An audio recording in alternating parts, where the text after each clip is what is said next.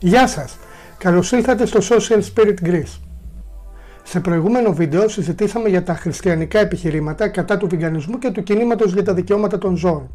Επειδή σας άρεσε και ήταν πολλά τα μηνύματα τα οποία έλαβα και σας ευχαριστώ πάρα πολύ για την ανταπόκριση, λέω να το συνεχίσουμε. Εδώ μπορείτε να βρείτε το βίντεο με τα 10 πιο γνωστά χριστιανικά επιχειρήματα κατά των vegan και του κινήματος για τα δικαιώματα των ζώων. Σήμερα θα πούμε για ένα από τα πιο συνηθισμένα επιχειρήματα που χρησιμοποιούν κάποιοι προκειμένου να φέρουν αντίρρηση στο κίνημα για τα δικαιώματα των ζώων. Ο Χριστός έτρωγε ψάρια, γι' αυτό και εγώ τρώω και ψάρια και άλλα ζώα. Πρέπει να καταλάβουμε ότι ο ιστορικός Ιησούς Χριστός δεν ήταν ένας εξωγήινος που κατέβηκε από κάποιον μακρινό πλανήτη, αλλά ένας Ιουδαίος του 1ου αιώνα την εποχή της κυριαρχίας της Ρωμαϊκής Αυτοκρατορίας στη Μεσόγειο. Αυτό σημαίνει ότι ντυνόταν και έτρωγε και γενικά ζούσε όπως και οι υπόλοιποι συμπατριώτες του εκείνη την εποχή. Αν τόσο πολύ πια θέλετε να μιμήσετε τον Χριστό, μπορείτε να τον μιμηθείτε σε πιο σημαντικά πράγματα, όπως στην αγάπη, στην ταπεινοφροσύνη και στην πραότητα που τον διέκριναν.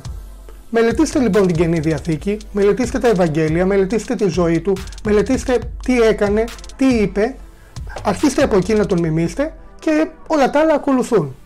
Και επειδή δεν κρατιέμαι, θα το ξαναπώ. Αν θέλετε να μιμηθείτε τον Χριστό τόσο πολύ, αφήστε μακριά μαλλιά γένια, φορέστε χιτώνες και σαντάλια και βγείτε στο δρόμο. Και επειδή πολύ συχνά ακούμε από αρκετές και αρκετούς ότι τρώνε ψάρια και όχι κάποια άλλα ζώα, να σας ενημερώσουμε ότι δεν έχουν καμία διαφορά μεταξύ τους. Αλήθεια, στο μυαλό σας, σε τι διαφέρουν τα θαλασσινά και τα ψάρια από τα υπόλοιπα ζώα; Μήπως και αυτά δεν πονούν, δεν υποφέρουν, δεν ματώνουν, δεν τα κακοποιούμε και δεν τα σκοτώνουμε με τόση βία και κακία. Ή μήπως επειδή δεν έχουν φωνή νομίζετε ότι δεν υποφέρουν. Επειδή όταν ήμουν μικρός ψάρευα και όσο ζω θα έχω τύψεις γι' αυτό και θα με βασανίζει, πιστέψτε με ότι βλέποντας ένα ψάρι, ένα θαλάσσιο ζώο να πεθαίνει από ασφυξία ή από αιμορραγία λόγω των αγκιστριών του οποίου τέλος πάντων έχουν καρφωθεί στη σάρκα του, πιστέψτε με το θέμα δεν υστερεί σε τίποτα μπροστά σε ένα ζώο της σκληράς το οποίο κακοποιείται και σκοτώνεται σε κάποιο κτηνοτροφείο.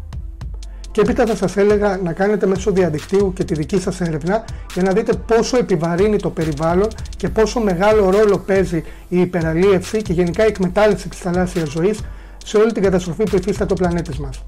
Κάντε λοιπόν την έρευνά σας, ψάξτε, ερευνήστε. Ανοίξτε την καρδιά σας, ανοίξτε το μυαλό σας, αναρωτηθείτε μέσα σας αν αυτό το οποίο κάνετε ωφελεί εσάς και τον πλανήτη. Και πάνω απ' όλα, ανοίξτε την καρδιά σας στην αγάπη.